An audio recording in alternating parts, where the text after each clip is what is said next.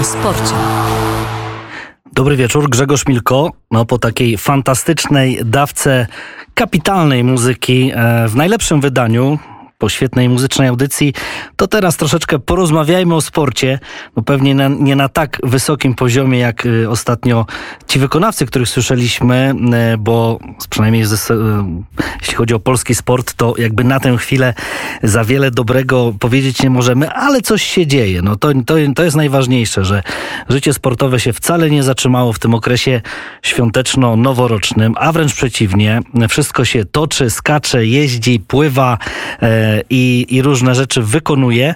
Raz lepiej, raz gorzej w przypadku naszych reprezentantów, no ale inni dostarczają nam różnych też ważnych emocji. E, ale polski sport nie śpi. Polski sport wcale nie śpi. Wręcz przeciwnie, gorąco już od świąt. E, oczywiście afera, o której nikomu nie trzeba przypominać, która już tak wygasa tak naprawdę i teraz czekamy na nowe rozdania. E, sousy już w Polsce nie ma i, i, i dzięki Bogu i chwała mu za to, niech on sobie tam w tej Brazylii siedzi, a my będziemy mieli takiego trenera, który przynajmniej będzie kochał reprezentację Polski. W to oczywiście bardzo, bardzo wierzymy. O tym na pewno dziś e, porozmawiamy. E, trwa turniej czterech skoczni. No niestety, tutaj zamiast mówić o mm, sukcesach naszych Polaków, to myślę, że każdy polski kibic trochę tak e, zamienia się po pierwsze w trenera, a po drugie w takiego psychologa sportu. No bo jeśli nasi nie skaczą, a tak naprawdę spadają z rozbiegu, gdzieś to prawo grawitacji Newtona jakoś wybitnie na nich w tym roku działa i ciągnie ich w dół. E, nie mają wiatru pod narty, a mają wiatr raczej w, w, oczy, no to oczywiście wielu, wielu się zastanawia, co też się stało z takimi no, tuzami skoków, bo przecież żaden z nich nie zapomniał, jak się skacze. E, to są mistrzowie olimpijscy świata, zwycięzcy turnieju czterech skoczni, a w tym roku jest po prostu fatalnie. No więc jakby e, tutaj nie narzekamy, no bo w zasadzie wszyscy pamiętamy, ile ci nasi skoczkowie dawali nam radości, ale właśnie zastanawiamy się, no to co też się z tymi naszymi chłopakami e, dzieje. No i tak sobie można by długo rozważać. Jak jesteśmy przy skokach, no to tak może gwoli e, chronologii powiedzmy, że e, niesamowitym liderem tego turnieju czterech skoczni po dwóch konkursach w Oberstdorfie i w Garmisch-Partenkirchen jest, czy też Kirchen, Garmisch-Partenkirchen, tak, tak się wymawia, jest Ryoyu Kobayashi. On jest na świetnej drodze do tego, by wygrać, bo od Kamila Stocha, bo przecież nasz zawodnik wygrał w tamtym roku, odebrać Złotego Orła i po prostu zawieźć go do kraju kwitnącej wiśni. Ryoyu jest e, liderem. Mariusz Lingdwig Norwek na drugiej pozycji. Lavro Kos, e, niesamowity Słoweniec jest trzeci. Markus Eisenbichler e, czwarty. Haver Egnar Granerud Norwek e, piąty. To jest ta ścisła czołówka. No i co? 22 miejsce Piotr Żyła. 25 Jakub Wolny.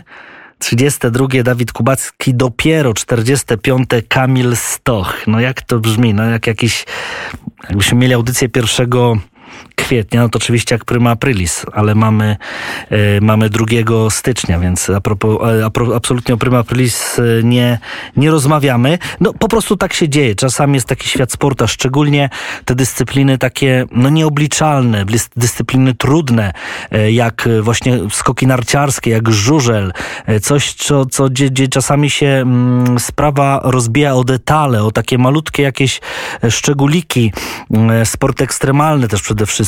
To, to też bardzo dużo siedzi w głowach zawodników. No i coś tutaj się właśnie e, nie za bardzo poukładało naszej drużynie, ale są narady.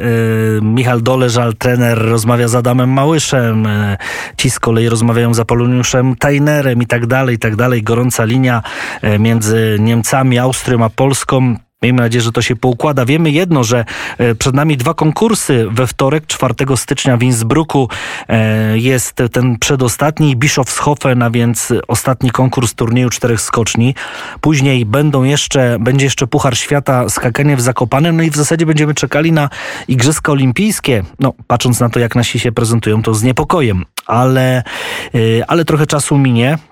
Jest taka informacja, że Kamil Stoch nie zostanie wycofany teraz, w tym momencie z turnieju czterech skoczni. O tym się mówiło. Najpierw się mówiło w ogóle, że wszyscy będą wycofani, cała drużyna i polecą, wrócą do Polski na Wielkiej Krokwi w Zakopanem, czy też w Wiśle na skocznie imienia Adama Musza po prostu będą trenować, gdzieś tam sobie resetować głowy i układać po, po, po, tak bez presji, bez presji wyniku, ale jednak jest informacja taka, że zostają, skaczą i skacze z nimi też Kamil Stoch, na pewno w kwalifikacjach do Innsbrucku, a więc jutro, a co dalej to, to po prostu się zobaczy.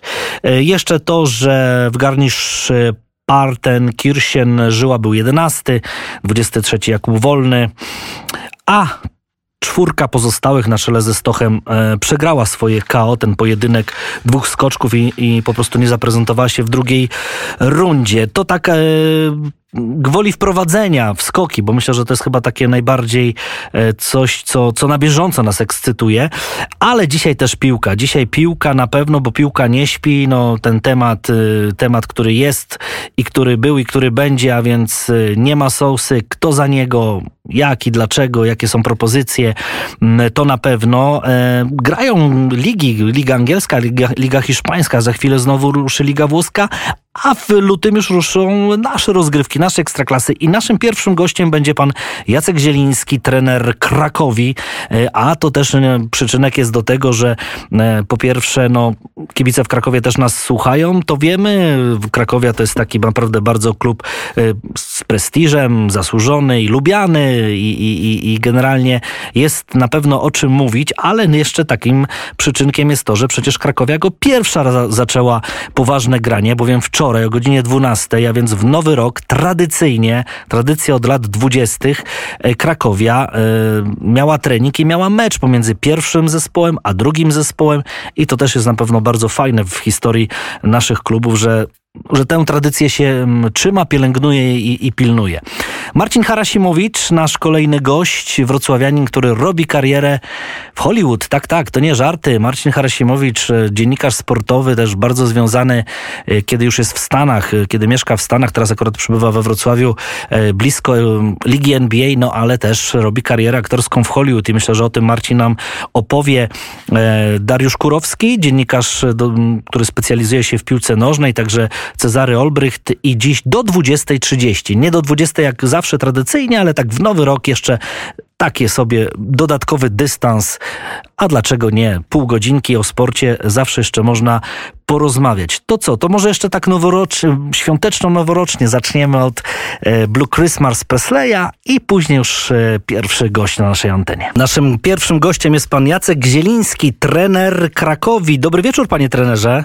Dobry wieczór, witam. E, panie trenerze, no jako pierwsi zaczęliście e, poważne granie. Wczoraj godzina 12. Tradycji stało się zadość. To piękna tradycja chyba, ten trening noworoczny o 12 e, i później mecz pomiędzy pierwszym a drugim zespołem. Nie było śpiochów? Nikt nie zaspał? Nie, nie. No, wszyscy byli w komplecie, wszyscy byli punktualni. Ja też tak uważam, to jest piękna tradycja. Sam powiedziałem chłopakom przed meczem na odprawie, że że będą wielokrotnie jeszcze wspominać te mecze, bo one mają naprawdę swoją fajną tradycję, ale też historię. Co by mówić, to jest też wejście do historii, historii Krakowi, historii, która, która trwa już latami, więc y, fajna zabawa przy naprawdę y, dość licznej publiczności, jak na ten specyficzny dzień w roku, więc myślę, że chyba wszyscy byli zadowoleni. 8-6. E, Pozazdrościliście hokeistom, bo takim wynikiem skończył się ten mecz. To znaczy, no my zazdrościmy hokeistom, oczywiście cieszymy się z ich sukcesu, ale też chcemy, chcemy im dorównać i, i również y, coś y, wnieść do klubu ze swojej strony, ale ten jest taki bardziej zabawowy w różnych konfiguracjach składu, ze, z dość ciekawymi, zaskakującymi zmianami, więc to bardziej miała być zabawa, takie przetarcie niż, niż jakiekolwiek poważne granie, ale fakt, że 14 bramek to dla kibiców jest y, no, dość duża doza emocji. No i zawsze mówi się o tym pierwszym strzelcu, bo to taki pierwszy oficjalny gol na naszych boiskach w danym roku. Jakub Myszor go strzelił. Cieszył się bardzo? Cieszył się bardzo, oczywiście. Myślę, że, że dla tego chłopaka to jest też takie fajne wyróżnienie, bo co by nie mówić, no to zaczyna walczyć tak dość poważnie o miejsce w pierwszej jedenastce. Mam nadzieję, że ta bramka mu pomoże i na wiosnę za tą bramką pójdą kolejne. Czy to jest rodzina e, Wojciecha Myszora, zawodnika bardzo takiego dobrego zawodnika ruchu Radzionków? Tak, tak, to jest, to jest e, syn Wojtka. Syn Wojtka. Hmm. E, trochę inna pozycja, ale, ale prezentuje się naprawdę coraz lepiej, więc niech idzie w ślady taty, a może go nawet przeskoczy, jeśli chodzi o poziom. Tak, tak, rzeczywiście bardzo, bardzo dobry piłkarz. Zresztą w takim tym dobrym okresie ruchu Radzionków. Pamiętam, No nie tylko ruchu Radzionków, ruchu Chorzów też chyba. Też, tak, tak, tak. No, no, to na pewno tak, bo później się ten ruch Radzionków trochę rozpadł. Rzeczywiście tam paru chłopców poszło grać do Odry Wodzisław, e, kilku bodaj GKS Katowice, no i też, tak jak pan mówi, ruch Chorzów. E, Marcin Malino, no, no było, było kilku, ale, ale gdzieś ten ruch Radzionków siedzi w głowie, prawda? No Ecik Janoszka to taki chyba... Nie, no to No był to- zespół taki, który no, wdarł się tak przebojem, można powiedzieć, był bardzo groźny, szczególnie u siebie i tam się grało bardzo ciężko, no ale, Tak, tak. ale Też, taki fajny klub, który gdzieś tam już teraz, no gdzieś tam w tych odmętach zginął trochę tej piłki naszej. A jeszcze tylko skończę mm, historię tego treningu noworocznego i meczu. Czy na przykład y, piłkarzom obcokrajowcom gdzieś tam musieliście, czy też chcieliście trochę przypomnieć historię, dlaczego akurat o godzinie 12 muszą się spotkać na, na stadionie, że na przykład w roku 24 Ludwik Gintel, taka legendarna postać Krakowi, on pierwszy zainicjował e, właśnie, żeby kiedy wracali z balu sylwestrowego, bo taka była historia. Tak, tak, oczywiście. To, to, to Znaczy, rzeczywiście... myśmy, myśmy im nie musieli przypominać, bo ja myślę, że oni znają tą historię, zresztą ona była wielokrotnie gdzieś tam powtarzana, e, nawet w szatni. Każdy sobie zdawał z tego sprawę, e, jak to wyglądało, choć przynajmniej mam nadzieję, że zdaje sobie sprawę. Natomiast no, w tym roku ze względu na specyficzną sytuację, na pandemię, obcokrajowcom daliśmy możliwość wyboru, czyli, czyli nie ściągaliśmy ich, bo to też było logistyczne ciężkie. Natomiast ci, którzy spędzali e, święta i Sylwestra w Krakowie, pojawili się, czyli Siplak i Rivaldinho i cieszę się, że, że brali udział w takim meczu. No tak, i pewnie, i pewnie tak jak w tym 25 roku Gintel i koledzy wracali z balu sylwestrowego, to nie raczej z sylwestrowego balu nie wracali, tylko po prostu wyspani przyjechali. Tak mi się No wydaje. tak, no trochę, trochę może inaczej to wyglądało. Czasy no, się pozmieniały. to wszystko z balem sylwestrowym, więc myślę, że, że było wszystko okej. Panie trenerze, jakie plany ma Krakowia teraz do, do, do czasu wystartowania ligi w drugiej połowie lutego? To znaczy, no nie w drugiej połowie lutego, bo my 6 lutego już gramy mecz y, z Lechem Poznań u siebie, czyli na początku lutego. Mhm. Praktycznie tydzień, No tak, miesiąc tak. czasu będzie trwał okres przygotowawczy. On jest w tym roku wybitnie krótki. Krótki, rzeczywiście, to jest, to jest bardzo krótkie. Ja gdzieś jeszcze tak w, w głowie mam y, te, te poprzednie starty, ale ma pan rację, no to jest raptem, macie miesiąc tak naprawdę. Miesiąc, tak. Bardzo krótki, krótki okres. Piątego zaczynamy treningi, e, trenujemy na własnych obiektach. E, 15 wylatujemy do, do Antalii. Tam na zgrupowaniu będziemy w miejscowości Belek do 29 stycznia, wtedy powrót. No i już tylko przygotowania do meczu z Lechem. Także bardzo krótko, ale mam nadzieję, że będzie treściwie i będziemy dobrze przygotowani na pierwszy mecz. Panie trenerze, to dziewiąte miejsce w tabeli, 26 punktów, 7 zwycięstw, 5 porażek, 5 remisów, 7 porażek. Też bardzo wyrównana statystyka, jeśli chodzi o bramki, 25-26. E, To jest no, taki, taki wybitny środek. To pasuje Krakowi, czy też absolutnie nie? To znaczy, no, na, razie wszystkie statystyki mówią rzeczywiście, że jesteśmy drużyną środka tabeli. Natomiast ja, ja jest, zdaję sobie z tego sprawę, że wszyscy dookoła i pan profesor, i, i kibice, i my sami, yy, i sztab, i zawodnicy, no nie jesteśmy zadowoleni z tej pozycji na koniec rundy. Chcielibyśmy, żeby to było wyżej, to było możliwe. No ale teraz przynajmniej na wiosnę będzie możliwość, żeby, żeby tak po, krok po kroku, step by step, yy, wspinać się do góry i taki mamy plan. A jeszcze, panie trenerze, odkąd pan przyszedł, zastąpił pan Michała Probierza, to też taki prawdziwy roller coaster, bo tam y, zwycięstwa przeplatały się z porażkami, prawda? Tak jak sobie patrzyłem. No, To, to, tak, tak to było, rzeczywiście brakuje trochę takiej powtarzalności, yy, pociągnięcia takiej dłuższej pasy przez parę, pa- parę spotkań. No oczywiście nad tym będziemy cały czas pracować, zdajemy sobie z tego sprawę, jakie mamy bolączki i po to też yy, ten okres przygotowawczy temu też będzie służył, żeby, żeby tego typu mankamenty wyeliminować. a Pele von Amersfoort zostaje? To znaczy Pele ma kontrakt do, do końca czerwca 2022 roku. Yy, Jak te losy Pelego dalej się potoczą, no trudno mi w tym momencie powiedzieć. Ja bym bardzo chciał, żeby został na dłużej z tą drużyną, natomiast yy, mam nadzieję i, i, i głęboko w to wierzę, że do końca tej rundy Pele będzie z nami. No tak, bo, bo, bo to wa- bardzo ważny piłkarz, prawda, w pana, w pana To jest, składzie. to jest piłkarz kluczowy i to, i to od, od praktycznie od momentu przyjścia. Yy, Zawsze grał taką rolę w drużynie, więc bardzo na niego liczę w rundzie wiosennej, natomiast co będzie dalej, no to czas już pokaże. Panie trenerze, przysłowia mądrością narodu, jedno z nich mówi, żeby drugi raz do tej samej rzeki nie wchodzić, a pan jednak powrócił do Krakowi. Nie miał pan żadnych obaw? Nie, nie. No, przysłowia oczywiście są e, mądrością narodu, natomiast e, myślę, że to nie, nie było akurat e, wielkiego ryzyka. Znam to środowisko, dobrze i tu czułem przez ten pierwszy okres pracy. E, znam wielu ludzi, więc myślę, że, że, że nie ma takiego e, problemu, a to, że profesor po raz drugi po mnie sięgnął, to chyba świadczy o tym, że nasza pierwsza e, współpraca była udana. Bardzo mm, o- osiągnął pan wielki sukces z Lechem, bo zdobył pan Mistrzostwo Polski w bardzo ładnym stylu w 2010, a później no, Lech, nie, myślę, że nie zachował się fair. E, 2 listopada został pan zwolniony przed meczem z Juventusem. Gdzieś to jeszcze w panu tkwi, siedzi taka zadra do Lecha Poznań? Znaczy nie, no to ja już o tym dawno zapomniałem, to minęło e, 11 lat, natomiast to, to nie było akurat przed meczem z Juventusem, tylko z Manchesterem City, u siebie. City, tak, tak. E, no, dwa dni przed meczem z Manchesterem City e, u siebie zostałem e, zwolniony. Wtedy to rzeczywiście bolało bardzo, natomiast no, czas go i rany, więc to już jest historia i, i nie ma co do tego e, wracać po prostu. Do tego się już nie wróci. E, Panie trenerze, to co się działo ostatnio, no wszyscy to śledziliśmy, można powiedzieć, że z wypiekami. Był pan zaskoczony tą decyzją Sousy? Znaczy, ja byłem bardzo zaskoczony i bardzo, bardzo bym powiedział e, zniesmaczony jako, jako trener, bo, bo uważam, że w takim momencie przed e, barażami, które, no, w których jesteśmy ustawieni w też w trudnej sytuacji, ale między innymi też no, przez takie dość specyficzne decyzje selekcjonera, uważam, że takie rzeczy nie powinno się robić. Trzeba było do końca wyjść z klasą, zagrać te baraże i jeśli by wtedy nastąpiła taka decyzja, wtedy zakończyć współpracę. Uważam, że to, co się wydarzyło, no, nie jest najlepsze, nie najlepiej świadczy o trenerze Sousie, ale też y, stawia w, w, na takim dość nieciekawym położeniu Polski Związek Piłki Nożnej, bo, bo no, sytuacja była naprawdę trudna do rozwikłania.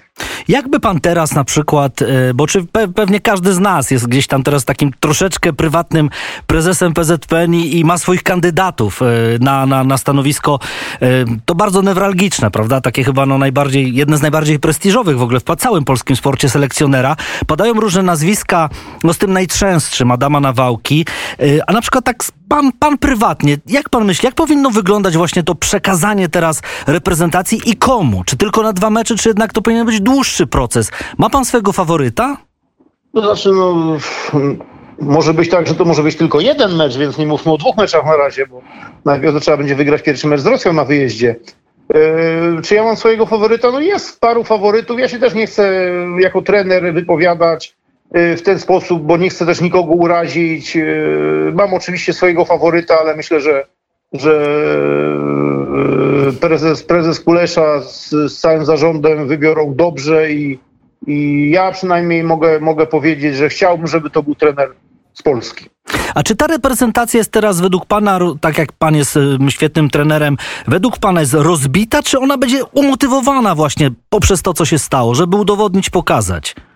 Nie, no, nie jest rozbita. No, dlaczego ma być rozbita? Przed nami są baraże. Oczywiście ta decyzja na pewno wielu zawodnikom no, też, też yy, sprawiła, yy, myślę, dużą przykrość, ale, ale tym bardziej nastąpi chyba wśród chłopaków teraz taka sprężara, jak to się mówi yy, potocznie.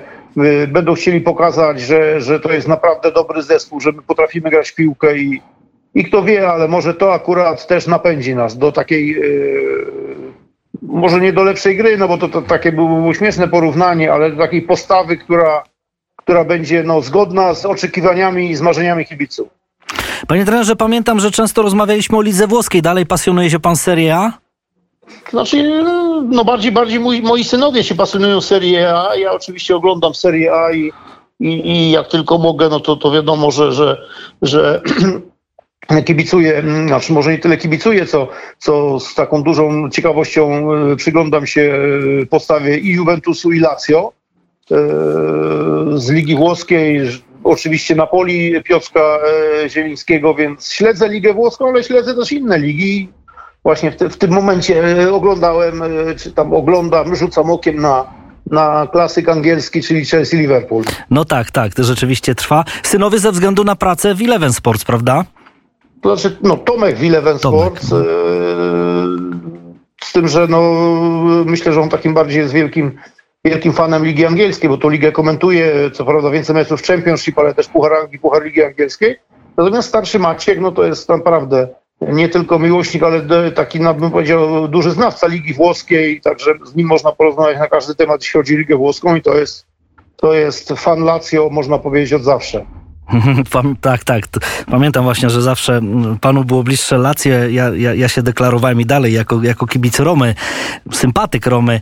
Panie trenerze, w którym kierunku powiedzmy idzie nasza ekstraklasa według pana? Bo bardzo różnie się o niej mówi, że młodzi zdolni jednak uciekają bardzo szybko, zbyt szybko czasami, że mamy bardzo wielu obcokrajowców niekoniecznie z najwyższej europejskiej półki, no to jest tak mówię oględnie, prawda, w dużym cudzysłowiu. Pan wiele lat pracuje w tej lidze, ja też wiele lat w niej pracowałem we wcześniejszej stacji. Jak pan myśli, idzie w odpowiednim kierunku, czy gdzieś trochę za bardzo skręca, w nie tym kierunku, co trzeba? Znaczy, ja myślę, że nie, że ta ekstraklasa, nasza ekstraklasa zaczyna się naprawdę rozwijać, jeśli chodzi o taki, bym powiedział, produkt, bo produkt marketingowy jest no, naprawdę dobry i otoczka tych meczów, stadiony, to wszystko wygląda naprawdę fajnie. Oczywiście my cały czas narzekamy i patrzymy przez pryzmat tego poziomu. No, no, na chwilę obecną my się nie możemy równać z tymi najmocniejszymi naj, ligami na świecie, bo to też się wiąże z finansami, z tym, co pan powiedział, że że e, do nas nie przychodzą zawodnicy zagraniczni najwyższego sortu, powiedzmy, tylko że jest, e, to są ludzie, którzy, którzy po prostu nie, nie połapali się w tych lepszych ligach i tutaj trafiają do nas, ale gra coraz więcej młodzieży. Ten przepis młodzieżowcu też spowodował, że pojawiła się duża, duża grupa tych młodych chłopaków i myślę, że za parę lat będziemy zbierać owoce tego, więc ja Polską Ligę zawsze, zawsze w związku z tym, że też pracowałem w niej, ale generalnie nawet jak nie pracowałem, bardzo lubiłem oglądać, zawsze stawiałem ją na pierwszym miejscu i, i tak na pewno pozostanie. Panie trenerze, czego życzyć Krakowi i panu na już na ten nowy rok? Wchodzimy w ten nowy rok. Ja myślę, że przede wszystkim no, nawiązuję do tej sytuacji, która jest. Najważniejsze będzie zdrowie, ale też trochę spokoju, cierpliwości i takiej powtarzalności. Jeśli to będzie w naszym wykonaniu, to będzie dobrze. Krakowia Pany. Taki mamy zamiar. No tak, takie jest hasło. To niezależnie kto, kto nie kibicuje jakiemu klubowi, ale, ale hasło jest oczywiście bardzo, bardzo ważne i, e, i, i takie czytelne. E, panie trenerze, no więc życzę, te, życzę tego wszystkiego Krakowi, panu, pana rodzinie. Przede wszystkim dużo zdrowia, takiej wytrwałości i spełnienia marzeń. Od, Dziękuję od, bardzo. Od, od Radia Wnet, od wszystkich kibiców, od naszej redakcji tutaj. Ja również wszystkich pozdrawiam. Świątecznie, może nie, bo już po świętach, ale noworocznie. Wszystkiego najlepszego. Niech się spełnią te nasze marzenia najskrytsze. Dziękuję bardzo. Jacek Zieliński, trener Krakowi, był z nami. Wszystkiego dobrego. Do usłyszenia i do zobaczenia. Dziękuję, dobranoc. A naszym kolejnym gościem jest Marcin Harasimowicz. Witam Ciebie, Marcin, bardzo, bardzo serdecznie. Witam Cię również bardzo, bardzo serdecznie. Noworocznie. E, Martin Harris, e, bo też tak można, e, tak się tytułujesz, czy też tak się nazywasz bardziej po, po, po, po amerykańsku, prawda? Dobrze mówię. Na, na rynek amerykański. Słuchaj, dwa paszporty, dwa nazwiska. No, musiałem pójść okay. za, za zmianami. Okej. Okay. No to powiedz, jak się z dziennikarza sportowego, znanego, cenionego i takiego naprawdę ostrym języku, takiego bezpardonowego, zostaje się aktorem w Hollywood. Wiesz co, tak trochę, tak trochę się wydarzyło, ale myślę, że tak, tak po prostu miało być, bo gdzieś tam ja zaczynałem od, od muzyki rockowej, później mm, poszedłem w media muzyczne, jak miałem 18-19 lat, to, to od, tego, od tego się zaczynało mnie w dziennikarstwie. Pisanie do tylko roka, chodzenia na koncerty, robienia wywiadów między innymi z Kazikiem, czy świętej pamięci Grzegorzem Ciechowskim, czy nawet czasami z artystami z zachodu, jak Black Sabbath na przykład. Mhm. Miałem 17 lat, jeszcze słabo mówiłem po angielsku, to mi kolega, pamiętam, z liceum pomagał w tłumaczeniu wywiadu. E, no i później trafiłem do sportu z tego chociażby względu, że było więcej pracy przy sporcie. Wciągnąłem, wciągnąłem się w to bardzo, ale ta artystyczna dusza nie dawała, e, nie dawała mi spokoju i prędzej czy później no, musiała się odezwać po swoje. E, życie, prawda? Pisałeś do życia. Między innymi. Pisałem do życia. Najpierw zaczynałem we Wrocławiu, zaczynałem od y, słowo polskie, słowo sportowe, potem życie, przegląd sportowy, y, projekt Agory, taki krótkotrwały pod tytułem Nowy Dzień i gdzieś tam jeszcze Dziennik i Życie Warszawy był moją ostatnią redakcją, taką de facto przed wyjazdem do Stanów. Tak, dwa, dwa, dwa bardzo takie ostre wrocławskie pióra, Marcin Harasimowicz i Robert Krzak. nasz przyjaciel. O, o no tak, Roberta znam, oczywiście No tak. tak, tak, tak. No i jak to się stało z tymi Stanami? Wiesz co, zawsze mnie tam ciągnęło, bo ja się, że tak powiem, mocno zainteresowałem i wciągnąłem w świat NBA. Od, y, to się zaczęło jeszcze w liceum, gdzie miałem po prostu w klasie wielu fanatyków y, koszykówki. Ja sam byłem jakby jedynym, ostatnim samotnym żaglem piłkarskim, ale w końcu mnie przekabacili y, i wciągnąłem się w tą koszykówkę z podznaku NBA dzięki koledze Tomkowi z liceum, którego serdecznie pozdrawiam, z 5 ELO, którego serdecznie pozdrawiam.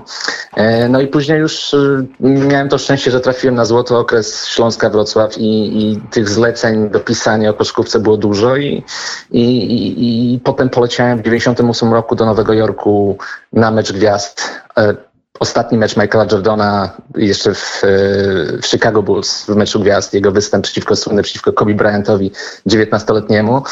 No i tak te Stany mnie urzekły i zacząłem tam wracać najpierw zawodowo, po prostu latałem tam często za własne pieniądze.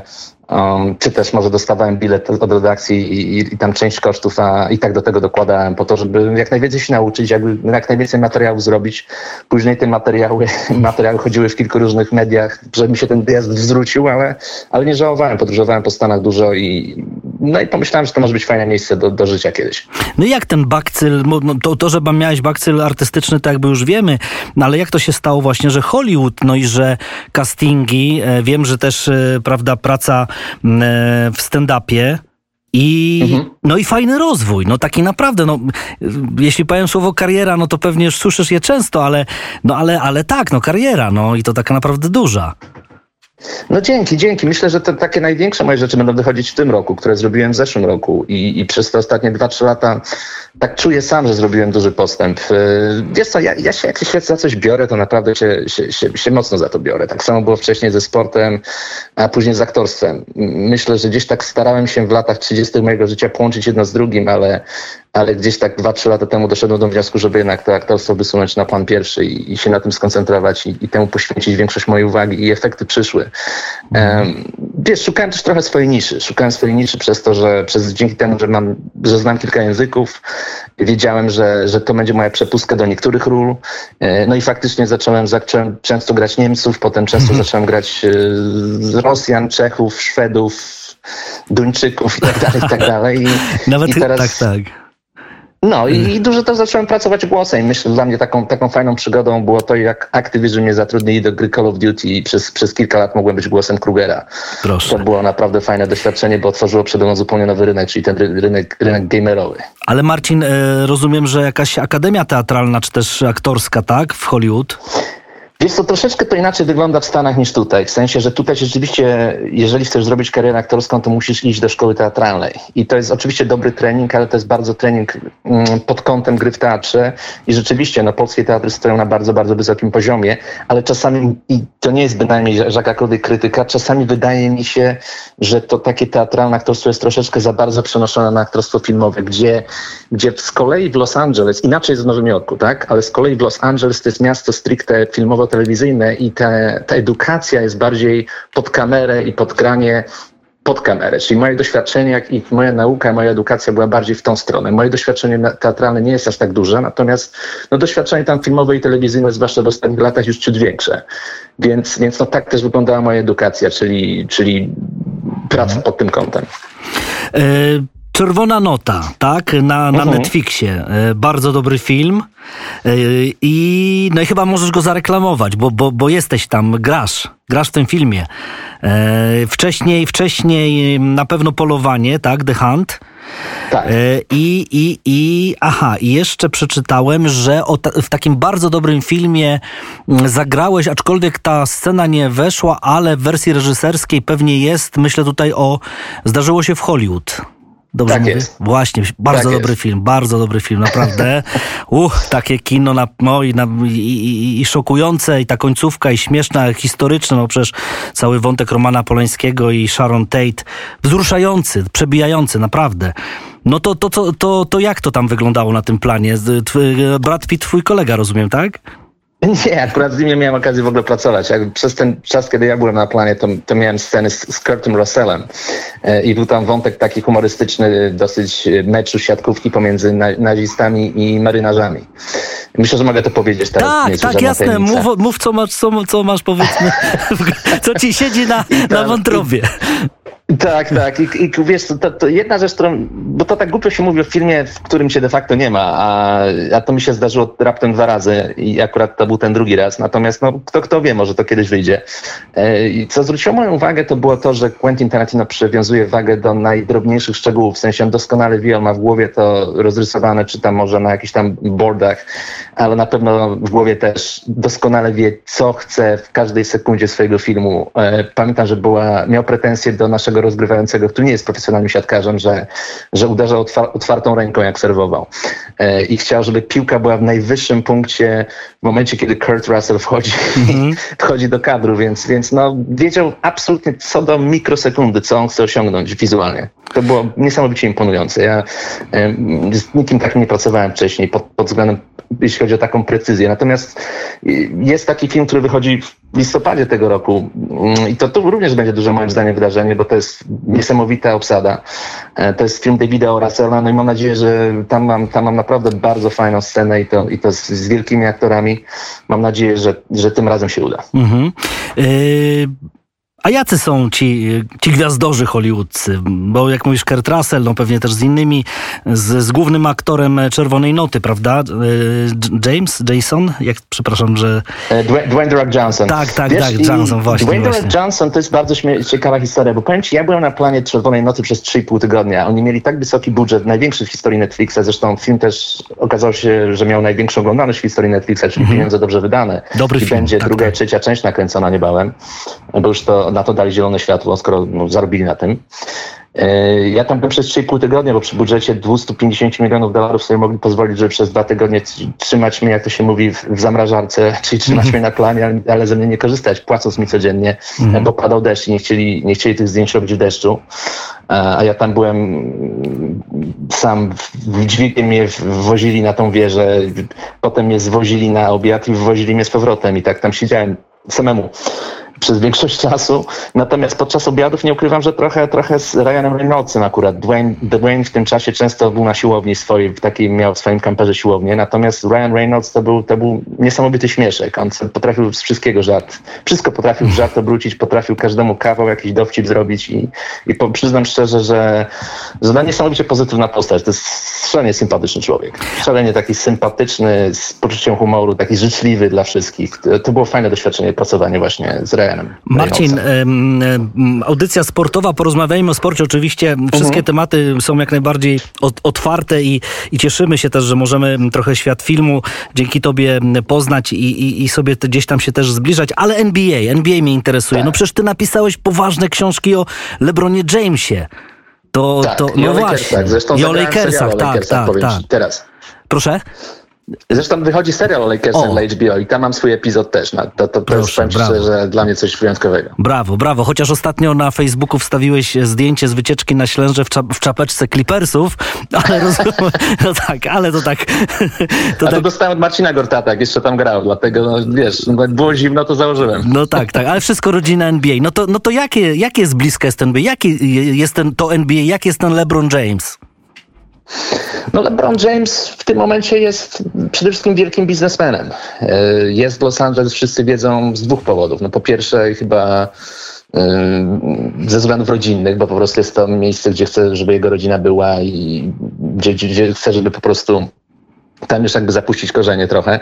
E, no, po drugie ze względów biznesowych, ponieważ e, ma firmę produkcyjną, ma wiele innych biznesów, produkuje e, dużo projektów filmowych, czy też dokumentów, czy też jakichś tam mm, game shows, ale również filmy fabularne, wchodzi mocno w Hollywood, więc to jest dla niego idealna sytuacja. Pytanie, czy on już tam zostanie do końca kariery, są zdania podzielone. Jedni mówią, że on wróci do Cleveland na sam koniec, ponieważ tam powstaje fajny, młody, ciekawy zespół i on może tam jeszcze z nimi coś ugrać, bo Lakersi chyba źle te pionki na szawnic postawiali w ostatnim czasie, więc no, wiesz, mhm. wygrał mistrzostwo, więc na pewno jakby no. odchodził stąd jeszcze gdzieś to, to nie odchodziłby jako człowiek przegrany. No mówimy o absolutnej legendzie. Miałeś też pewnie okazję poznać Kobiego Bryanta. No tak, to jest, to jest dla mnie trudny temat, bo rzeczywiście ja wiem, że to, że to się ciężko o takich sprawach mówi, no ja miałem z nim szczególną relację. On, on mnie troszeczkę wziął pod swoje skrzydła, jak ja się przeprowadziłem do Los Angeles przez te pierwsze 2-3 lata. On był dla mnie takim mentorem i, i my się znaliśmy właśnie, poznaliśmy się przy okazji tego wyjazdu w 98 roku mojego pierwszego, jak jako nastolatek jeszcze poleciałem, czy, przepraszam, 20-latek, miałem 20 lat. Poleciałem właśnie na ten mecz gwiazd i byliśmy praktycznie rówieśnikami, się wtedy poznaliśmy i później mieliśmy jakiś tam kontakt przy różnych imprezach NBA-owskich, no i, no i zawsze, zawsze to jeżeli, jeżeli mogę mówić o jakimś bliskiej relacji jakimikolwiek koszykarzami, to Marcin Gortat i Kobe Bryant. Mm. To były relacje wykraczające poza, poza relacje powiedzmy media, sportowiec I, i strasznie to przeżyłem, tym bardziej, że że, że, była taka sytuacja, że straciliśmy kontakt troszeczkę po tym, jak zakończył karierę, bo ja byłem zajęty właśnie stand-upami, byłem zajęty przebijaniem się i się tam w tych, w tych sprawach aktorskich, i, a on z kolei też miał inne troszeczkę życie i, i rzadko bywał na, na meczach. Ale akurat mieliśmy szansę się spotkać w grudniu 2019 roku. Pamiętam tą datę do dzisiaj, 29 grudnia, to był mecz z Dallas Mavericks, on był ze swoją właśnie córką Gianą wychodził tunelem po meczu e, i ja poszedłem w jego kierunku, on mnie zobaczył, rzucił mi się, rzucił mi się w ramiona i tak, i tak chwilę pogadaliśmy i to było takie, takie bardzo fajne, emocjonalne, no i niestety trzy tygodnie później już go nie było. No niestety, no takie, takie życie, ale, ale oczywiście bardzo go pamiętamy, wspominamy. Ja jeszcze mam takie pytanie a propos NBA, bo mówi się mhm. e, najlepsza liga świata. My oczywiście wszyscy jesteśmy fanami no, koszykówki, ale też i piłki nożnej, i hokeja na lodzie i tak dalej, i tak dalej. To gdybyś ty rzeczywiście miał y, powiedzieć, to dlaczego to jest najlepsza Liga Świata? To co byś powiedział? To jest najlepsza Liga Świata, dlatego że budzi niesamowite emocje. Myślę, że w tym momencie, jeżeli chodzi o e, poziom, jest prawdopodobnie na najwyższym poziomie. Jeżeli chodzi o, o talent poszczególnych zawodników w niej będących. Myślę, że nigdy nie było tak wielu, tak dobrych zawodników. Brakuje może troszeczkę osobowości w stylu Michaela Jordana czy Kobiego Bryanta. Ta liga się stała bardzo grzeczna. No Stephen Curry na przykład jest cały czas. Poprawna, ale, mhm. ale jeżeli chodzi o same umiejętności, no to to, co ci zawodnicy robią nawet czasami drugoplanowi, to, to jest to niewątpliwie no, wyższy poziom niż, niż gracze drugoplanowi 20 czy 30 lat temu. No to na pewno. No i chyba też, e, też to, że jest chyba dobrze prowadzona, bo rzeczywiście rozbijanie tych poszczególnych na przykład budżetów, czy też to, to że talenty wchodzą do różnych zespołów, e, to, to, to daje takie, takie poczucie, że nie wiesz, kto wygra te, te dane rozgrywki. Ma, masz rozgrywki piłkarskie w danych ligach, to możesz między. Czasami jest jedna drużyna jak Bayern Monachium i długo, długo nikt. Czasami są dwie, trzy w różnych ligach, a w NBA pewnie jest to taka jedna wielka niewiadoma i to chyba też jest ważne dla kibiców. Tak, zdecydowanie tak. I myślę, ja tutaj podzielam zdanie Billa Simonsa, który jest takim dla mnie dużym autorytetem, jeżeli chodzi o świat NBA. On też napisał, on napisał wybitną książkę na ten temat i, i siedzi w tym, jest fanatykiem od 40 lat, ma, ma własną firmę podcastową e, Ringer, którą sprzedał za 200 milionów dolarów do Spotify, e, czyli jest takim, można powiedzieć, guru w tym zawodzie i on stwierdził, że, że po raz pierwszy w historii koszykówki mamy taką sytuację, gdzie praktycznie w każdym zespole można znaleźć kogoś, na kim można zawiesić oko i przynajmniej jednego takiego gracza, najczęściej po kilku na zespół, e, że, że, że teraz jest jakiś taki właśnie okres, okres rozkwitu i boomu i że ta koszykówka powoli, może nie wiem, czy to jest aż tak bardzo odczuwalne w Polsce. Myślę, że w Polsce troszeczkę, troszeczkę mniej, ale na całym świecie myślę, że ta koszykówka idzie do przodu, jeszcze, jeszcze bardziej, jeżeli chodzi o popularność. A teraz jesteś we Wrocławiu, to po pierwsze tak. do kiedy, a po drugie, czy chodzisz na Śląsk Wrocław? Wiesz co, ze względów covidowych trochę się bałem, ale teraz spotkałem się z moim starym przyjacielem Jarkiem Zyskowskim i, i to trochę nabrałem ochoty, bo on był na tym pierwszym meczu po powrocie Śląska do hali ludowej, gdzie zresztą jego syn zrobił show, e, któremu kibicuję od lat, bo go pamiętam od, od, od jak jeszcze był dzieckiem. E, no i wspomnienia wracają, bo ja bardzo miło wspominam te czasy, kiedy, kiedy jako właśnie 19, 20, 21 latek obsługiwałem mecze tamtego Śląska, który zdobywał seryjnie Mistrzostwo Polski, grał e, w europejskich pucharach. Tutaj przyjeżdżały takie firmy jak Panathinaikos z Dino Radzią, z Byronem Scottem, jak, jak Zadar, e, jak Maccabi Tel Aviv. No, to, to się nie zapomina taki moment. No tak, tak. Mijaliśmy się wtedy w hali ludowej. Przecież z Radia Wrocław też obsługiwałem Adam Wójcik, nie, on niezapomniany, nie odżałowany tak, tak, w tej, tak. tej drużynie. pamięci. Święty, Też- no też niestety, no, bardzo smutna. Maciej Zieliński, Dominik Tomczyk, prawda? To wszystko Mhm. rzeczywiście tacy... Jacek Krzykała, słynny rzut jego przeciwko O, Angilowi, prawda? Tak, tak, tak. No tak, jego, jego tatę Wojciecha Krzykała to jeszcze w Wałbrzychu pamiętam, w Górniku Wałbrzych. To tak, O. to tak, no, to, bo to był też mistrz Polski kiedyś. To tak na marginesie. Marcin, bardzo fajny wywiad można z tobą zobaczyć, e, którego udzieliłeś wrocławskiej telewizji. E, Dobrze mówię, prawda?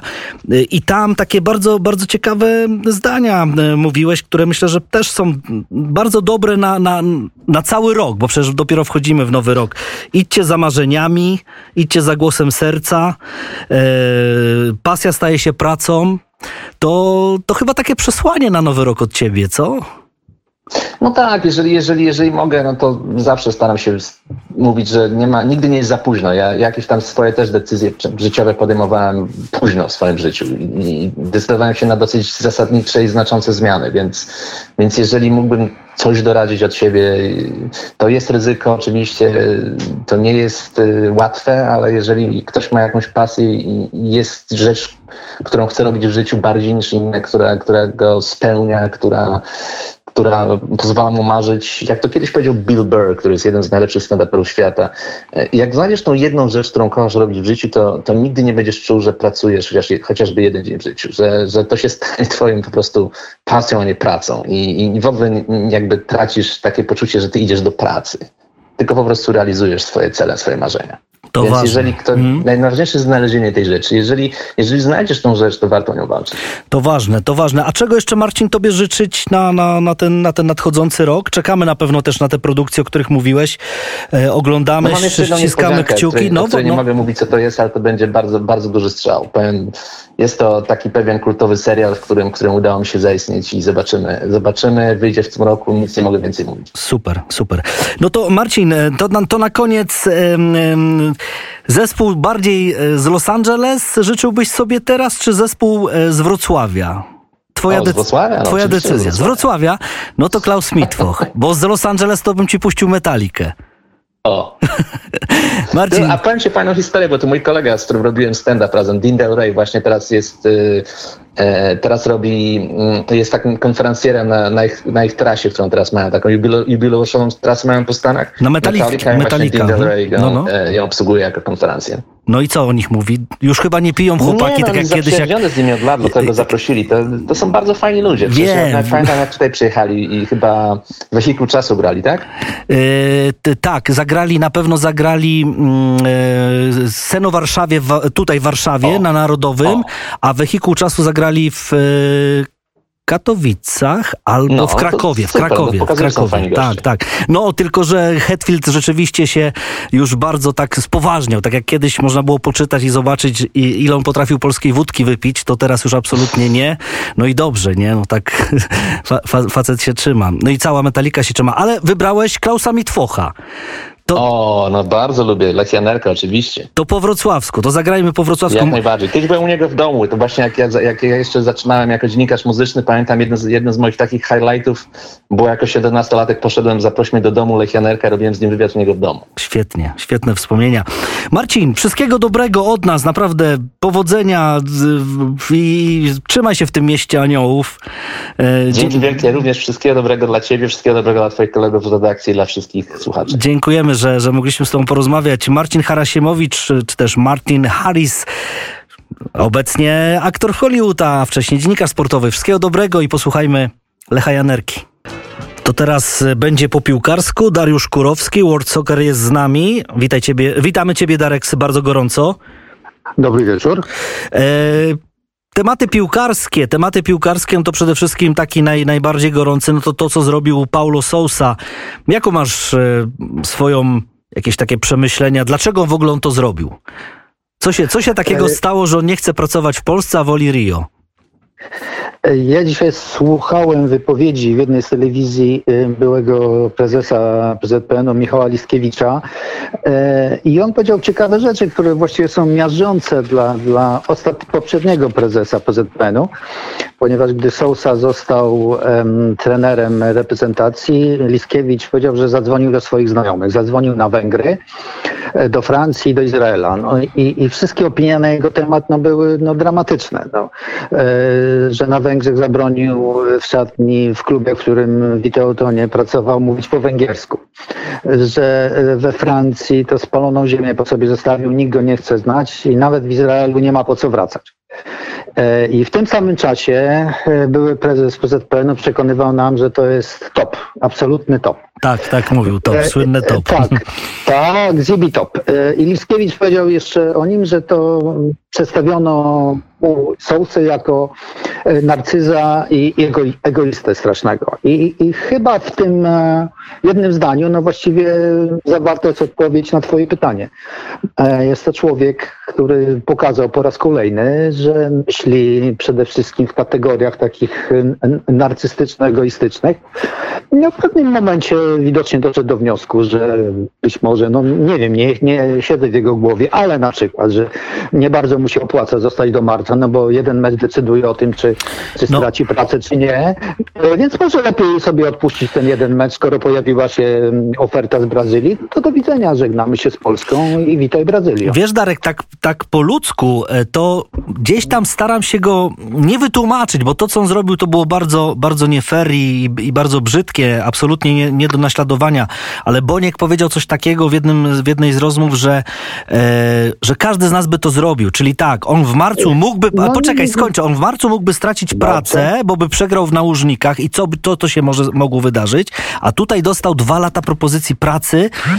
Zerwat i trendowata marionetka. My znów mamy połączenie z Dariuszem Kurowskim, dziennikarzem Trafnie.eu i World Soccer. No i wracamy do tematu związanego z Paulo Sousą. Mówiliśmy o tym, że gdyby przegrał, e, gdyby przegrał mm, z, z Rosją, to straciłby posadę, a mm, Flamengo zaproponowało dwuletni kontrakt e, i, i tak jakby troszeczkę no, ekonomicznie do sprawy podszedł. Jeszcze tym bardziej, że on ciągnie za sobą jednak sznureczek e, asystentów. Też gdzieś tam odpowiada poniekąd za sześć osób, za ich losy. No to może rzeczywiście takie górnolotne, no ale niemniej jednak gdzieś tam walczą o swoją przyszłość, czy nie? Ja się z Tobą nie zgodzę yy, i od razu podam konkretny przykład. No jeżeli ja się umawiam z kimś na napisanie tekstu za jakąś tam, nie wiem, określoną stawkę i nagle przychodzi mi ktoś za godzinę i mówi, żebym napisał dla niego i daje mi trzy razy więcej, czy nawet, nie wiem, odrobinę więcej, to ja nie rzucam tej pier, pier, pierwszego zobowiązania i nie biorę się za drugie. Myślę, że, że są jakieś reguły e, takich zasad zawodowych, których e, należy przestrzegać. E, I nie sądzę, żeby ten argument e, prezesa Bońka był trafny, no bo skoro bazujemy to oczywiście na jakichś domysłach prasowych, medialnych, że Sousa podobno u nas zarabiał, u nas, czyli w PZPN 70 tysięcy euro, a, a w, w Flamengo ma dostać 100 tysięcy. Gdyby dos- miał dostać, nie wiem czy to prawda, od razu, od razu mówię, nawet, nawet jakby miał dostać 10 razy więcej, no to e, mnie ten argument i tak nie przekonuje, ale może ja jestem człowiekiem nie dzisiejszym, pewnie, pewnie jestem. E, e, e, Innych może przekonuje, jak widać. Nie, nie, Darek, mnie też nie przekonuje, mnie też nie przekonuje, ale pamiętam, że jednym, jednym z takich głosów właśnie było to, co powiedział Zbigniew Boniek, że jeszcze, jeszcze to było tak rzucone na zasadzie, no wielu by tak zrobiło, no okazuje się pewnie wielu by tak nie zrobiło, bo są jakieś zasady moralne w tym wszystkim. Tak, ale prze, przeanalizujmy wypowiedzi pana Bońka w ostatnim tygodniu. No zaczęło się w typowy dla niego sposób, czyli ze sporą butą, że no, za co ma przepraszać, właśnie no, 90% zrobiłoby tak samo jak, jak Sousa, no, no niestety on, on go rozumie, no, kierował się sprawami materialnymi i tak dalej, i tak dalej, ale pod koniec tygodnia już w, w telewizji chyba Polsat e, e, stwierdził, że no popełnił błąd i, i że e, Sousa się skompromitował. No, czyli druga wypowiedź trochę e, neutralizuje jego pierwszą, więc i, i wydaje mi się, że ta, że ta m, druga jest bliższa, prawdy. No, nie sądzę, że, że przynajmniej ja nie znajduję żadnych e, jakichś takich e, argumentów, które by w sposób jednoznaczny i oczywisty usprawiedliwiały Sousę. Natomiast jeszcze po tym, co, co, co Michał Liskiewicz powiedział na jego temat, Zresztą przypomnę, że te informacje, szczególnie z Francji, że no, fatalne tam miał e, opinie, jak po pracy w Bordeaux, no, były znane już w styczniu. No. E, Liskiewicz tylko dzisiaj w tych swoich wypowiedzi troszeczkę je rozszerzył na, na, na Węgry i, i Izrael i jeszcze, że tak powiem, ta negatywna opinia się jednoznacznie utrwaliła. I, i trudno być zaskoczonym w związku z tym e, działaniami Portugalczyka. No chyba tylko Zbigniew Boniek był, był zaskoczony na bazie tego, co wcześniej o nim mówił. No to pożyjemy, zobaczymy, co tam, jakie wieści z Brazylii będą płynęły, czy też będzie uciekał.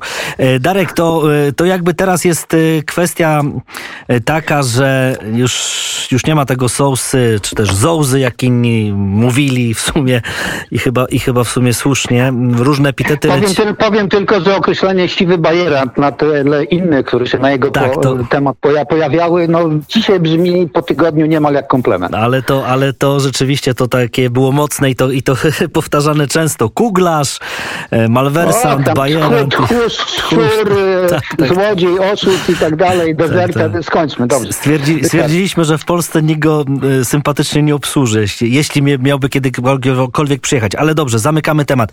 No to kto ma być tym nowym trenerem? Bo wydawałoby się tak najprościej, no dobrze, Adam Nawałka, ale tu się okazuje, że Cezary Kulesza wcale niekoniecznie chce trenera tylko na dwa mecze. Że on by chciał jednak kogoś na dłużej, żeby to była misja. Czyli kto? E, tak. Ja, no życie mnie nauczyło, że czasami to trzeba się starać czytać między wierszami, więc e, przypomnę tylko pierwszą reakcję sprzed tygodnia, kiedy no, zaczęła się ta cała zabawa z panem Sosą, ta, tam kolejne odcinki telenoweli zaczęły się w, w mediach pojawiać. No i pierwsza reakcja właściwie no wszystkich była podobna. Koniec z selekcjonerem z zagranicy, prawda? No przyznaj, że, że, że, że, że ty też miałeś podobno, prawda? Tak, nie, będziemy bra- jasne. nie, nie będziemy brali najemników, no przecież oni nie mają pojęcia właściwie z kim i po co pracują. Tak, tym bardziej, że to się zrobiła taka sprawa narodowa, taka nasza Polska, Tak. więc my to po polsku skończmy po prostu. E, Tak, i, i, i, i przypomnę, że, że no wtedy było, było to właściwie dla wszystkich oczywiste, ale, ale minęło kilka dni e, i e, w jednym z wywiadów, który ja czytałem, już nawet nie pamiętam dokładnie gdzie, prezes Kulesza zapytany o to Polak czy, czy trener z zagranicy powiedział, że nie ma to dla niego większego znaczenia, li, liczy, liczy się fachowość. E, czyli właściwie no, trudno się z nim nie zgodzić. Ja, ja też uważam, że przede wszystkim powinna się liczyć, li, liczyć fachowość, ale, ale już ten od, wydźwięk był zupełnie inny. E, co, e, wydaje mi się, że, że prezes Kulesza w ten sposób no, chciał czy nie chciał, ale powiedział, że być może żaden z tych e, polskich kandydatów nie jest taki idealny, e, żeby jednoznacznie skreślić tych wszystkich kandydatów zagranicznych. Ja przynajmniej tak to odebrałem. Dla, mnie, dla, dla mnie jest to w miarę jednoznaczne, y, y, bo też mi się wydaje, że no żaden z tych, z tych polskich no idealnym nie jest. No. Y, no kilku, kilku tutaj w tym peletonie cały czas było, czy jest w czołówce. No przede wszystkim na takiego lidera wyrasta Adam Nawałka. Pytanie tylko, czy, czy rzeczywiście no, podołałby temu. No, wiele osób uważa, że tak. E, Ja przypomnę jednak, że e, początkiem końca e, Adama Nawałki było nomen, o- była nomen omen Rosja, bo tam Polska Tak, zagrała ten pierwszy mecz. y, No i jeszcze doprecyzujmy, Moskwa. Na, co prawda na innym stadionie, ale na Spartaku przegrała y, z Senegalem, prawda? I od tego się zaczęła końcówka, trzy mecze. Później był Kazań, to już wyglądało bardzo źle z Kolumbią i no mecz taki, choć wygrany, to lepiej nie ma co do niego wracać z Japonią. I to Ale był czy- koniec w Rosji. No to właśnie, I- dla, i- jakie, jakie ty masz zdanie na ten temat? Dlaczego Adam Nawałka zapowiada, że tylko dwa mecze, nawet gdyby to były wygrane powiedzmy z Rosją i ze Szwecją i awans do Mistrzostw Świata w Katarze i to byłby koniec jego misji. Czy on się boi takiej powtórki z Mistrzostw Świata w Rosji? Czy to jest jakaś trauma? Trudno mi to jednoznacznie mm, określić. No być może, być może jest to, jest to jakaś chęć e, pokazania, że, że ja jednak e, potrafię więcej niż, niż te ostatnie mecze e, pod moją wodzą reprezentacji. No tak sobie to próbuję tłumaczyć. Jakieś, jakaś tam, no, każdy, każdy ma ambicje. No być może ta jego została trochę, trochę podrażniona i chciałby, chciałby pokazać, że te ostatnie wrażenia, jakie jakie pozostawi w reprezentacji, no nie powinno być aż tak złe, jak, jak wszyscy mamy. No może, może tym to należy tłumaczyć. No nie, jest, nie jestem w stanie absolutnie tego, tego do, do końca w sposób jednoznaczny tak wyłożyć. No. Tak, tak, mi się, mhm. tak mi się wydaje, no tak ta, logicznie próbuję, próbuję to tłumaczyć. No właśnie... może jest to, jest to trochę taka lekka kokieteria, no bo jeżeli... Tak, tak. tak, jeżeli, jeżeli, bo to jest drugie wytłumaczenie logiczne, które przychodzi do głowy, no jeżeli wygra się dwa mecze i będzie, będzie reprezentacja, daj Boże, w finałach Mistrzostw Świata, e, to, to wtedy na Wałkę nie będzie o nic prosił, tylko raczej wszyscy mogą prosić na Wałkę. Tak, ale pamiętajmy, że po drodze są jeszcze mecze w Lidze Narodów. Różnie się może wydarzyć, bo jak dostaniemy um, od Holandii, od Belgii, no to też na te Mistrzostwa Świata w Katarze różnie, z, różną, z różnymi nastrojami możemy jechać i w różnej formie. Więc, więc to też chyba trzeba brać pod uwagę. Wiadomo, że, że, że piłka to jest, to jest ciągła, ciągła walka. No, no nic nie dostaje się na stałe. O wszystko trzeba cały czas walczyć. Jesteś tak dobry jak twój ostatni mecz. Oczywiście różnie, różnie może z tym być, natomiast no chyba się zgodzimy, że no, Mistrzostwa Świata no, są jednak nieporównywalne z Ligą Narodów. No. Tak, tak, tak. I, tylko mówię, że, że ta atmosfera się gdzieś może rozwalić za chwilę, jakby, jakbyśmy zaczęli przegrywać, no bo to, co się może zdarzyć, tak, z Holandią, z Belgią na przykład? Ja bym powiedział, że no, to, no i z Walią przegramy, to, też.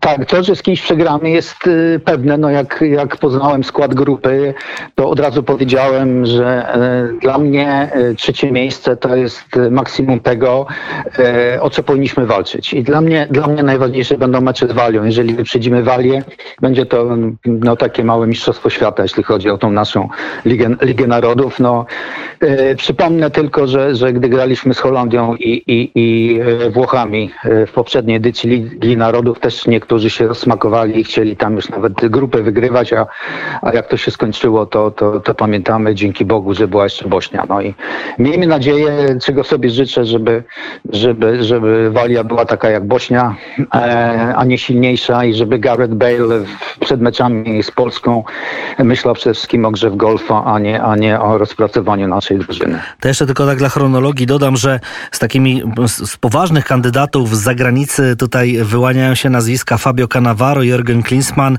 Avram Grant y, i, i, i to chyba, aha, Jorge Jesus, Jesus, tak, który przestał być trenerem Benfiki. On rzekomo też zgłosił akces. Y, to miał być kandy, kontrkandydat dla... Dick, Dick, Dick Advokat chyba. Dick. Dick, mm. Tak, no ale no ja powiem, jeżeli Klinsmann, no to, to chciałbym, żeby ten Joachim Lew był jego, jego tym asystentem. Bo, bo, bo, bo, bo bardzo bym chciał, no jak bez Lewa, to raczej bym wolał, żeby, żeby Klinsmann no, wycofał tą kandydaturę, bo, bo no, raczej tak sceptycznie się do tych wielu odnoszę. No Fabio Cannavaro na przykład, no dlaczego akurat on miałby być? No, proszę mi pokazać, znaczy przedstawić kilka logicznych argumentów e, przemawiających za nim. No ja ja takich nie widzę. No. Dokładnie. To, kto, kto, że ktoś został kiedyś mistrzem świata i nawet był kapitanem i pamiętam jak ten puchar podnosił w Berlinie, e, to, to i został złotą piłkę, no bo to akurat chyba był rok takiej trochę posłuchy, jeśli chodzi o takie super gwiazdy.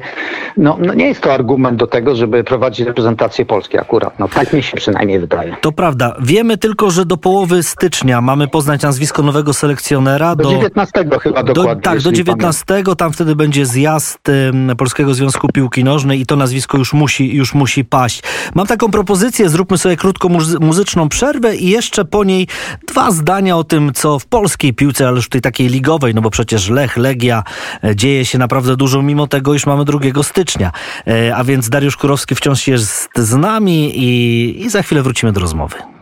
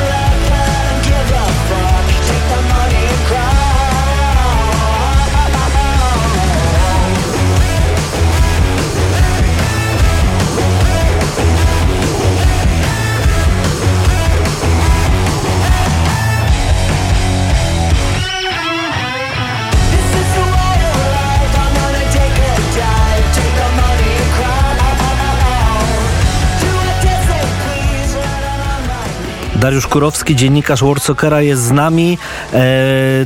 E, Lech na czele, mamy co prawda zimę, ale ona, ta przerwa zimowa jest krótka, tak jak dzisiaj rozmawialiśmy z trenerem Jackiem Zielińskim, trenerem Krakowi, że już w klubach jest gorąco, mimo iż za oknem e, może nie mroźna zima, bo, bo, bo jest odwilż, ale niemniej jednak no, w klubach już się dużo dzieje. Legia jest na przedostatnim miejscu w ligowej tabeli, ale już są zmiany, no bo tak, e, Rodosław Kucharski, ten kontrowersyjny dyrektor sportowy przestał pracować, Jacek Zieliński, legenda Legii, były piłkarz, e, trener i, i dyrektor z, został właśnie tym dyrektorem sportowym o bardzo szerokich kompetencjach i takich możliwościach. No i też e, jednak e, to, że Aleksander Wukowicz wziął tą Legię w tym bardzo trudnym czasie, to pewnie dobrze. Jak Darek na to patrzysz? Czy Legia dla ciebie jest kandydatem do spadku, czy jednak nie?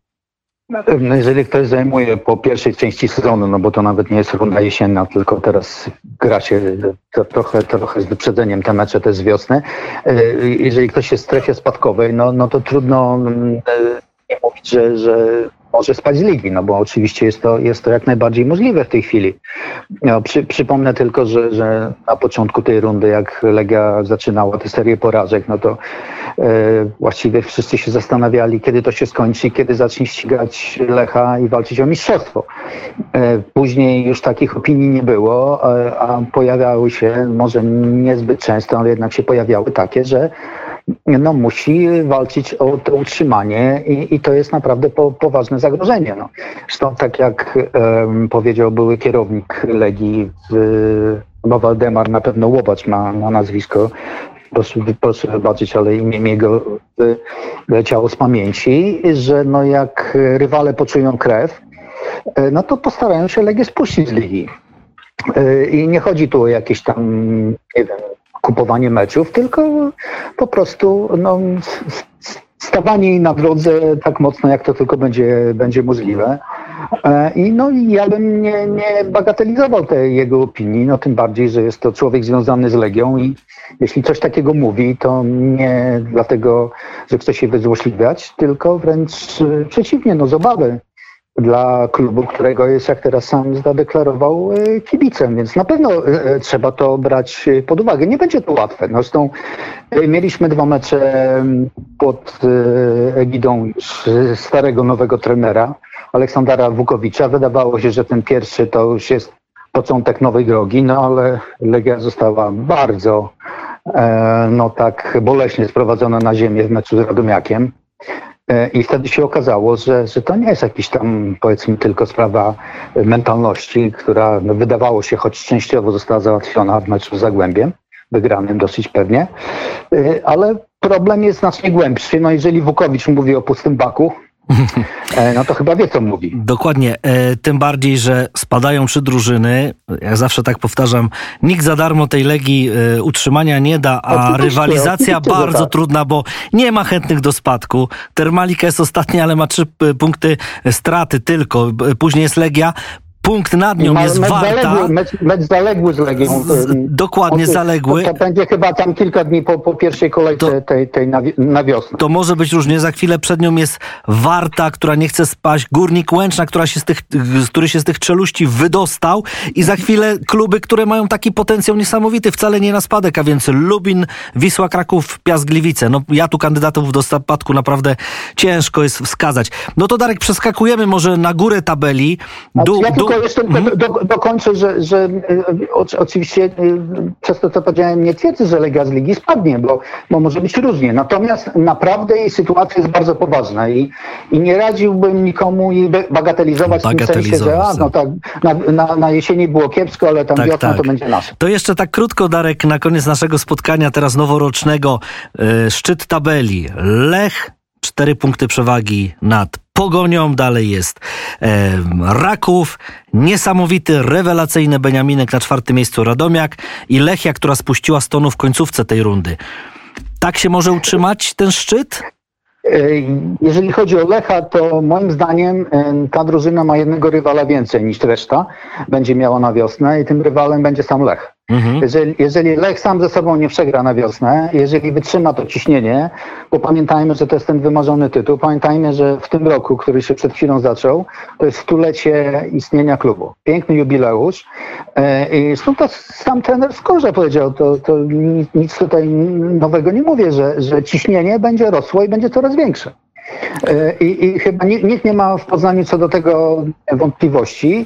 I, i jeżeli Lech to ciśnienie w, sferze mentalnej wytrzyma, no to wydaje się to głównym kandydatem do mistrzostwa. Wydaje się, czy tak będzie, nie wiem, ale, ale tak, tak się wydaje, bo rzeczywiście jeśli chodzi o skład, jeśli chodzi o kadrę zbudowaną, jest ona bardzo silna i, i naprawdę wielu piłkarzy y, siedzi na ławie i w ogóle, w ogóle zapominamy o niej, że oni tam na tej ławie są, bo grają inni. Ważna informacja na pewno dla Lecha jest taka, że poważnym kandydatem do objęcia selek e, funkcji selekcjonera jest Maciej Skorża, ale on pewnie z tego Lecha nie pójdzie i nikt mu nawet nie będzie tego proponował, bo, bo takie są głosy, że to prędzej Marek Papszun będzie wyciągnięty z Rakowa do reprezentacji niż Skorża do, e, do, do kadry, bo po prostu musi tam dokończyć dzieła i zostać mistrzem Polski. Tak, tak pewnie chcą w Lechu. No myślę, że, że w Poznaniu nikt nie byłby szczęśliwy, e, gdyby, gdyby się okazało, że, że Skordzia kończy przygodę z Lechem. E, raczej na pewno I, i to chyba najgorsi wrogowie w tej chwili mogliby tego Lechowi życzyć. No. Darek, dużo zdrowia przede wszystkim na ten nowy rok i sportowych... Dla wszystkich, wszystkiego dobrego, no bo czasy ciężkie, przede wszystkim zdrowia. Zdrowia, zdrowia, jeszcze raz zdrowia i sportowych emocji gdzieś na końcu. Dariusz Kurowski, e, korespondent World Soccera był naszym gościem. Dziękuję serdecznie Darek za spotkanie. Ja również ślicznie dziękuję. Pozdrawiam serdecznie. Dobrej nocy. Do usłyszenia. Było po wrocławsku Klaus Mitwoch, no to teraz piosenka z Los Angeles Metallica, a naszym y, ostatnim gościem dziś w magazynie Porozmawiajmy o sporcie jest Cezary Olbrycht, dziennikarz Kanal Plus. Witam Cezary serdecznie. Dobry wieczór, cześć. Tak, nowy rok e, wchodzi nam powoli, powoli. Jeszcze tak trochę sylwestrowa. Ty już dzisiaj byłeś w pracy. Atletico Rayo. To był dobry mecz? No, bardzo dobry, patrząc na to, co wyczyniała w grudniu ekipa mistrza Hiszpanii. 10 lat prowadzi Diego Pablo Simeone, drużyna Atletico Madryt. E, ostatnio zdobył z nią powtórnie mistrzostwo Mistrzostwo Hiszpanii, natomiast e, w tych 10 latach nigdy nie było takiego scenariusza jak w grudniu. To był czarny grudzień. Mistrzowie Hiszpanii zagrali cztery razy, cztery razy wyszli na boisko i ponieśli cztery porażki. Tego pewnie Simeone nie przeżywał w nawet najczarniejszych snach. No i nowy rok miał być nowym otwarciem i rzeczywiście, rzeczywiście był. Wprawdzie e, z tytułem chyba już się pożegnali, bo, bo Real Choć Real dzisiaj przegrał z Hetafe na dzień Właśnie. dobry, więc troszeczkę ta strata się zmniejszyła. Wydaje mi się, że jest jednak za duża, aby myśleć o realnie o obronie tytułu. Natomiast e, pewnie wkroczą w strefę Ligi Mistrzów, bo dzisiaj przeskakując Raje Vallecano e, awansowali na czwarte miejsce. No o to chodzi, aby, aby grać jednak e, w Champions League, a przede wszystkim to było zupełnie inna drużyna Atletico Madryt. Troszeczkę z konieczności, bo COVID sprawił, że nie było w ataku chociażby Joao Felipe czy Antoana Griezmana. Postawił w takim razie E, na inną dwójkę. No i Korea, Angel Korea, człowiek, e, którego nazywają w Hiszpanii super rezerwowym czy super jokerem, bo zazwyczaj wchodzi z ławki, przez to, że tyle jest głośniejszych nazwisk, pokazał, że powinien go Simeone darzyć większym zaufaniem. Zagrał kapitalne spotkanie, strzelił dwie bramki. Atletico wygrało 2 do 0 z Rayo Vallecano, e, które może swoją nazwą nikogo nie przeraża, ale to Rayo było przed tą kolejką na czwartym miejscu. To jest e, absolutny hit tego sezonu, sezonu 21-22. Maleńki zespół z Madrytu, który powinien czyścić buty Realowi czy Atletico, Za, e, do tej pory grał fantastycznie. Tak, zachowując proporcje, nawet tak e, kiedyś powiedziałem, że taki Radomiak hiszpański. Tak jakby... Coś w tym jest, choć przyszły, jest. przyszły tam nowe, dobre nazwiska, chociażby słynny Radamel Falcao, który 10 lat temu pod wodzą Diego Simeone zdobywał Puchar UEFA właśnie dla Atletico Atletico Madryt dziś na stare lata jeszcze uwił sobie gniazdko właśnie w innej drużynie madryckiej w Rajo. Początek tam miał fantastyczny, trzy mecze, trzy gole. Teraz no, była e, świetna gwiazda mniej, zresztą. Ale Rajo radzi sobie dobrze i, i pewnie nie zagra w Lidze Mistrzów, ale gdzieś tam w okolicy europejskich pucharów Ligi Europy może się zakręcić. Szarek, mniej, mniej o Rajo, to może tylko tak gwoli tutaj statystyki i różnych tutaj, jeśli chodzi o Ligę Hiszpańską, dywagacji, to tylko powiedzmy, że właśnie Hetafe wygrało z Atletico, z, z, oczywiście z Realem Madryt 1 do 0, a jeszcze dziś bardzo ważny mecz od godziny 21. Majorka zagra z Barceloną i szybciutko wyniki Ligi Angielskiej, bo Everton przegrywa z Brighton 2-3 i w Brighton dobry mecz e, Jakuba Modera. Chelsea Liverpool, ten hit hitów 2-2 e, i jeszcze tutaj patrzę, że Arsenal przegrał z Manchesterem City 1 e, do 2, a Tottenham wygrał na wyjeździe z Watfordem 1 do 0. Ale Cezary, gorący temat to ta ucieczka, niesamowita, taka sprinterska wręcz, sousy i jak, jak, jak się dowiedziałeś, to co sobie pomyślałeś? Znaczy przede wszystkim pomyślałem sobie, że, że zrobił to, czego, czego po nim się spodziewałem. E, e, Paulo Sousa od razu budził jakieś niemiłe skojarzenia. Jako piłkarz oczywiście super. Pamiętam go w Fiorentiny. E, elegancki środkowy pomocnik z taką dużą kreacją, z pomysłem na grę. Jako piłkarz fantastyczny gość. Natomiast wystarczyło przeczytać troszeczkę CV Paulo Sousy, aby, aby wiedzieć, że coś takiego może się gdzieś urodzić. To jest człowiek zakochany nie w piłce, nie w polskiej reprezentacji, tylko zakochany tylko, tylko i wyłącznie we własnej osobie, co widać też po stylu ubierania się, po stylu przekazywania e, wiadomości. No i może jeszcze oprócz siebie kocha pieniądze, bo, bo zdaje się, że Flamengo wyrzuciło dość dużą e, kwotę na szale i dał się połakomić. E, oczywiście mówi się, że, że sam E, trener portugalski uznał, że dostał policzek w twarz po tym, jak e, głównie dziennikarze polscy wytykali mu błędy ustawienia e, przegranego meczu z Węgrami, no ale umówmy sobie, umówmy się, że na taką krytykę jak najbardziej zasłużył. No to teraz kto twoim zdaniem powinien wziąć tą kadrę? Czy ktoś na chwilę, tak jak Adam Nawałka zapowiada, że tylko interesują go dwa mecze barażowe i że on pomoże tej reprezentacji, e, bo, bo to się taka stała rzeczywiście no, sprawa narodowa. Czy może ktoś na dłużej, na przykład Marek Papszun, który powiedzmy, że może wejść i sobie dłużej to wszystko gdzieś układać, no ale, za, ale przecież musi e, też z tą Rosją wygrać, żeby, żeby, żeby to jakoś wyglądało. Czy może ktoś z zagranicy? Jak byś teraz po to wszystko poukładał? Znaczy, wydaje mi się, że rzeczywiście będzie to kontrakt krótkoterminowy, że nikt teraz nie podpisze, powiedzmy, kontraktu dwuletniego, e, wiążącego kolejnego trenera, czy to z Polski, czy z zagranicy, z Polskim Związkiem e, Piłki Nożnej. E, wracając do nawałki, Y, myślę, że sam Adam Nawałka wie, że nikt z nim takiego długoterminowego kontraktu nie podpisze, więc on jakby wyprzedza sytuację, mówiąc, że interesują go tylko te dwa mecze, bo prawda na pewno jest zupełnie, zupełnie inna. Natomiast Adam Nawałka od czasu, kiedy rozstał się z polską reprezentacją, spalił za sobą tak dużo piłkarskich mostów, że niewielu wierzy jeszcze w tą jego moc, choć oczywiście my mamy w pamięci Inaczej na to patrzą kibice regularnie oglądający chociażby Polską Ligę, gdzie Adam Nawałka potknął się już potem e, kilka razy i to bardzo mocno. No w Lechu inni, przede wszystkim. Inaczej nie? tak, a mhm. inaczej ci, którzy oglądają tylko reprezentację, bo rzeczywiście oni pamiętają tylko Mistrzostwa Europy w 2016 roku i, i rzeczywiście triumf, e, bardzo dobry turniej pod, pod wodą tego, tego trenera. No i to, że potrafił wygrać z Niemcami dwa razy i takie mecze, prawda, że, że to były spektakle no, na narodowym, dobrze się w tym czuł w roli takiego właśnie przywódcy, można powiedzieć, ale... No rzeczywiście, ale jego czar i magia już troszeczkę minęły.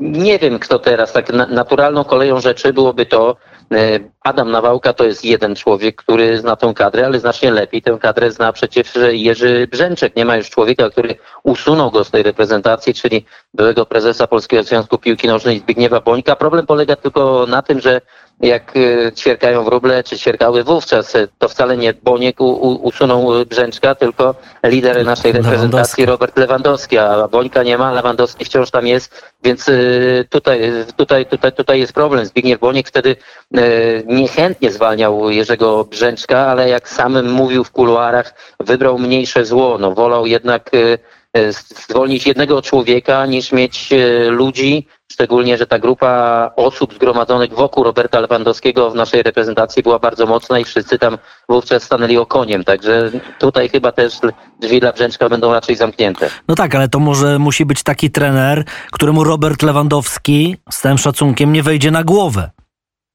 No, albo taki trener, który nie pozwoli Robertowi Lewandowskiemu właśnie tak. wejść sobie e, na głowę. Nie wiem, jeżeli chodzi o polskich trenerów, w tej chwili na topie oczywiście są dwa nazwiska, to jest Skorża i to jest Papszon, którego wymieniłeś, no ale problem polega na tym, że ci ludzie to raczej mogliby objąć reprezentację dopiero po tym dwumeczu. Dlatego też mówię o, o tym kontrakcie krótkoterminowym.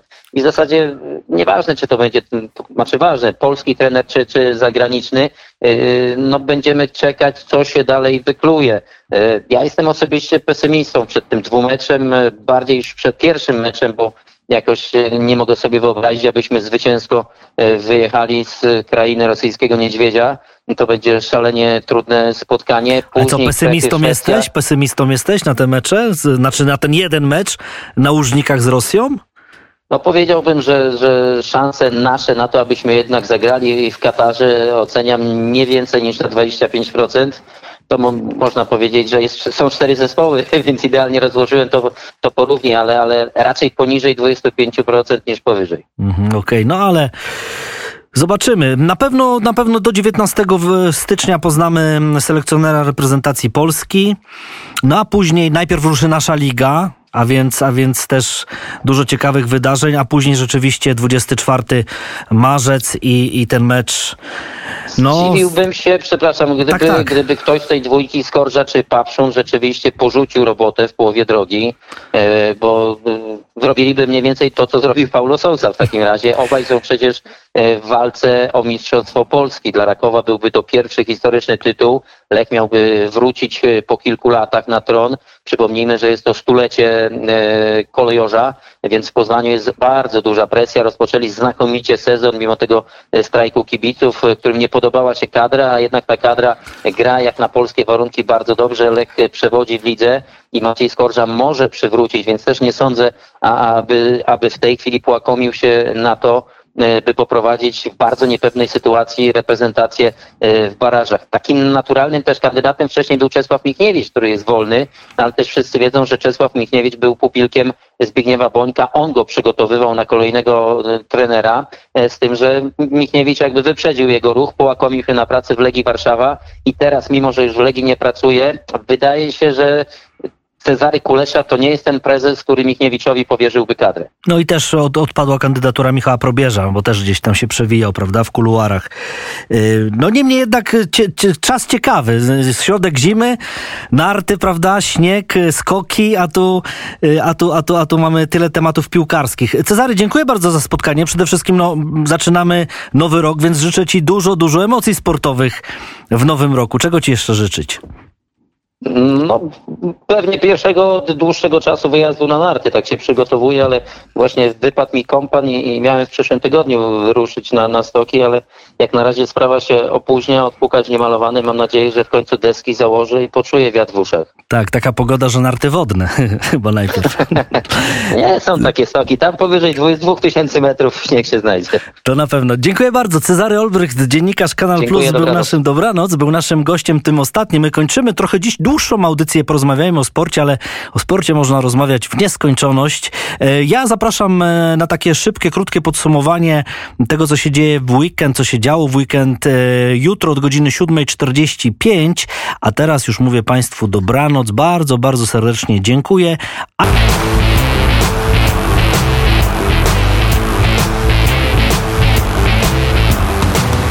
Porozmawiajmy o sporcie.